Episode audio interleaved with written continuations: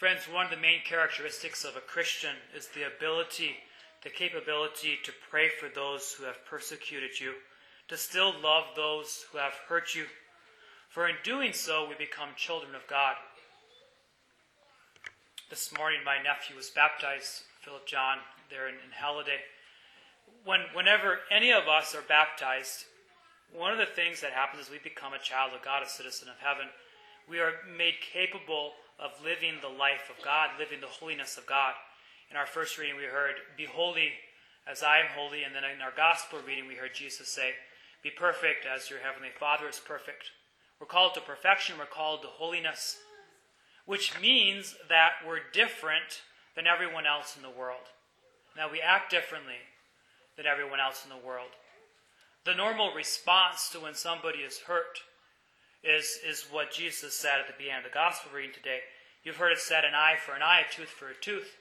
Meaning, if somebody hurts me, I, if somebody knocks out my eye, I'm going to knock their eye back. If somebody knocks out my tooth, I'm going to knock out their tooth. An eye for an eye, tooth for a tooth. What they do to me, I'm going to do back. Revenge, grudges, things of that sort. Which is why in our first reading we hear from the book of Leviticus, we hear the Lord speaking through Moses. You shall not bear hatred for your brother or sister in your heart, though you may have, have to reprove your fellow citizen. Do not incur sin because of him. Take no revenge and cherish no grudge against any of your people. You shall love your neighbor as yourself. By baptism, we become capable of so much, but we oftentimes forget what we're made capable of. The ability to forgive someone is a great grace, and all of us have been given that grace. When it comes to have we do we accept that grace or do we reject that grace? Do I want to harbor that grudge against the person who's really who's done terrible things? In the Our Father, we pray, Forgive us our trespasses as we forgive those who trespass against us. We're asking God our Father to forgive us for the things that we have done wrong. And then, just as we forgive those who have done us wrong. I don't know if you know this, but it was our sin that condemned Jesus on the cross. It was our sin that killed Jesus. Jesus died on the cross because of us, because of the sin that we have committed, the sins of all the world.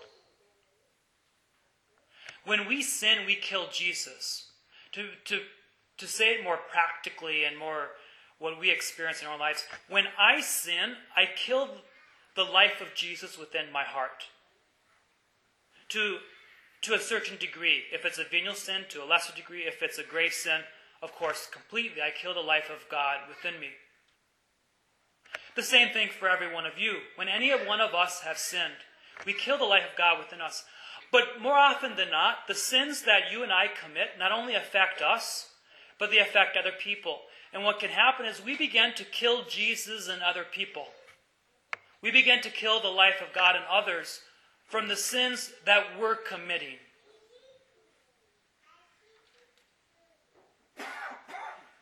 The church has given us and protected the great gift of the sacrament of confession given to us by Jesus on Easter Sunday because Jesus knew that we would need forgiveness. As he hung upon the cross dying, he says, Father, forgive them, for they know not what they do. Jesus asks his Father to forgive those who are killing him. Father, forgive them, for they know not what they do. And then in the Our Father we pray, Forgive us our trespasses, as we forgive those who trespass against us. When I was in seminary, the first retreat that I went on, it was given by Monsignor John Esseff, a priest of Scranton, Pennsylvania. He was an exorcist of the diocese there for a number of years. I think he still helps out from time to time. He's still alive. He's been ordained a priest now, I think, maybe 65 years. So it gives you an idea of his age. He's Lebanese, he's rather short Lebanese. He's also legally blind. He, he can only, from my experience at Cardinal Seminary in Fargo, um, now I was there in 2006. Uh, however many years ago, 14 years ago, whenever he would celebrate Mass, he would have the missal, you know, six inches away from his face so that he could see what was happening. Other than that, he couldn't really hardly see. He met Padre Pio, St. Pio of uh, St. Pius of Pietrelcina, uh, who had the stigmata. Many of you guys know who Padre Pio is. He was also the confessor of Mother Teresa, gave a lot of retreats to the missionaries of charity there in Calcutta, India, and other places. He's had multiple experiences. He said when he was newly ordained, he was involved in prison ministry there in, in Pennsylvania, where he was. But then the, the group that he was with decided to go further than Pennsylvania. So they went to the East Coast and other areas of the country, giving Cursillo retreats for, for people in prisons. I mean, some of you guys are familiar with Cursillo. I think the men's Cursillo is in Dickinson this next weekend. If you've never been on a Cursillo, it's excellent. It's fabulous. They have them for both men and women. So this this particular group would do Cursillos, these retreats in prison. Great things were happening. Many people were going through big conversions. People who thought they were Christian but weren't able or didn't think they were able to live their Christian life received a lot of breakthroughs, and they were just tremendous things were happening. The leader of this Cursillo group was a man by the name of John. He grew up in and lived in Pittsburgh, Pennsylvania. Monsignor Esseff was in Scranton. Like um, in in the spring of the year, Pennsylvania is cold, not as cold as we are, but cold nonetheless. A lot of people will go to the south during the spring of the year just for a little break. John John was married, a wife. Um, his wife and he had three children, a son and two daughters. It was spring break, and his son decided to go with a group of his friends down to down to Florida, to Miami.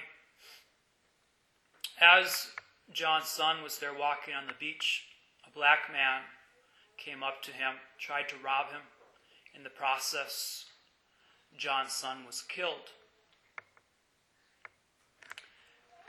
It came time for the wake. Monsignor Esseff came on into the, the, the funeral parlor. He caught eyes with, with John.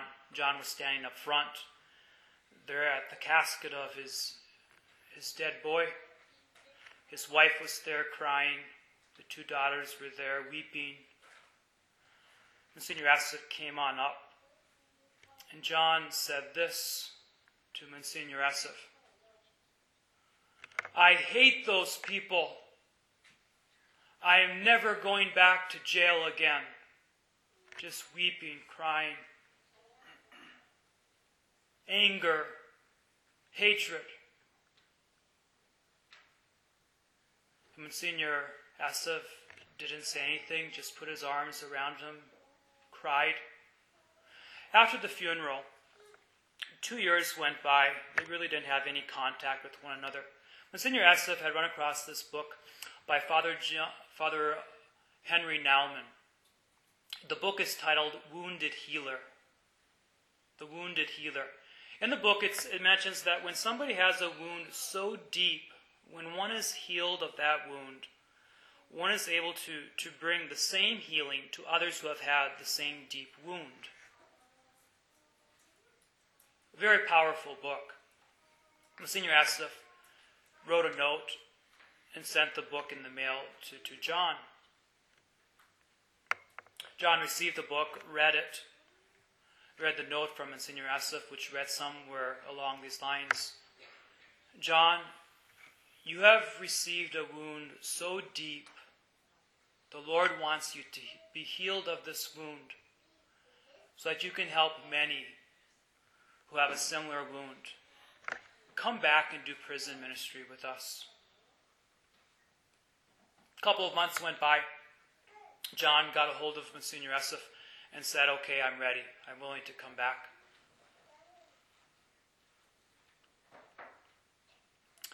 The first retreat, it was in a, in a state pen. Uh, 53 lifers. They were in, in, in the prison for life. 53 of them were on this Cursillo retreat. It was down in Seven Hills in Florida. The, the way the Cursillo works, so there's a number, a series of talks that are given. At the end of each talk, then the people will break into small groups. So, so the talk that was given by Monsignor Esseff was on forgiveness. They sat down then at their small table. And at the, at the table, there were a group of, I don't know, maybe seven people. John was at the table. And unbeknown to Monsignor Esseff was the young man who killed John's son.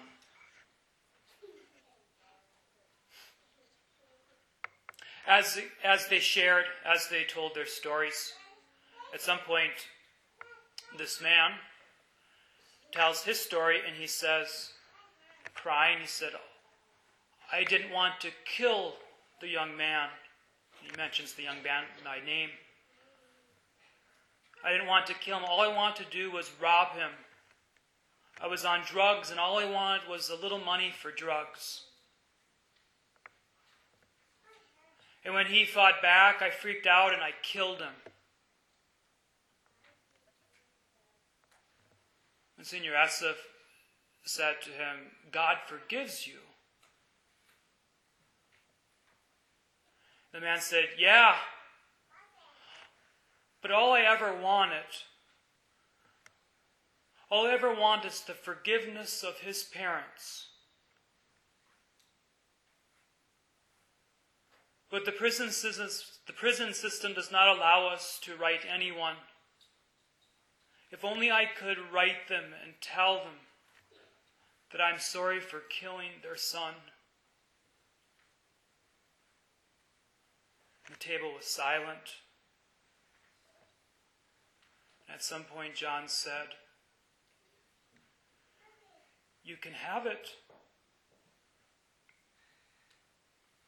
The man said, That's easy for you to say. And John said, I'm the father. I'm the father of the boy you killed. I forgive you.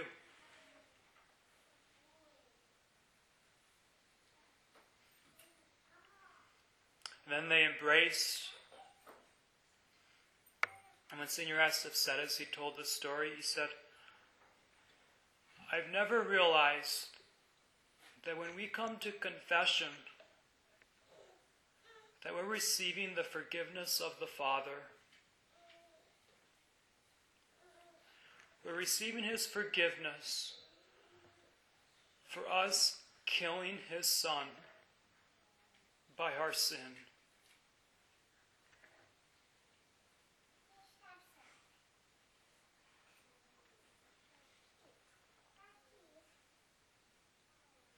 This is a true story, folks.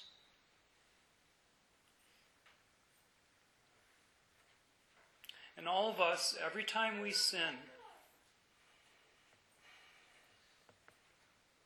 in some way, we killed Jesus. At this Mass, I want you to, to pray about two things. First of all, if you think that you're sinless, pray for the grace that you may recognize the pride in your heart. That you may recognize how much you've hurt others from things you've said, from things you've done, from things you've not done. Let's pray for the grace that we may recognize what we've done, but to not stop there but to recognize the mercy of God. We sang in our response responsorial psalm, The Lord is kind and merciful. Yes, He is. The Father wants to forgive every one of us. He wants to, but He can't unless we come to Him. So at this Mass, let us come to the Father whom we come to worship. As we approach the altar where His Son is made present to us, as his Son is made present, dying on the cross, offering himself. Let's receive God's mercy. Let us receive his grace. Let us open our hearts wide that his life may come into us, that we may truly live as temples of the Holy Spirit, temples of God, so that when that person has hurt us, we may forgive. And if that person has hurt us already, or those people have hurt us already, that we may forgive them for what they've done. Be holy, for I, the Lord your God, am holy. Be holy, for I, the Lord your God, am holy.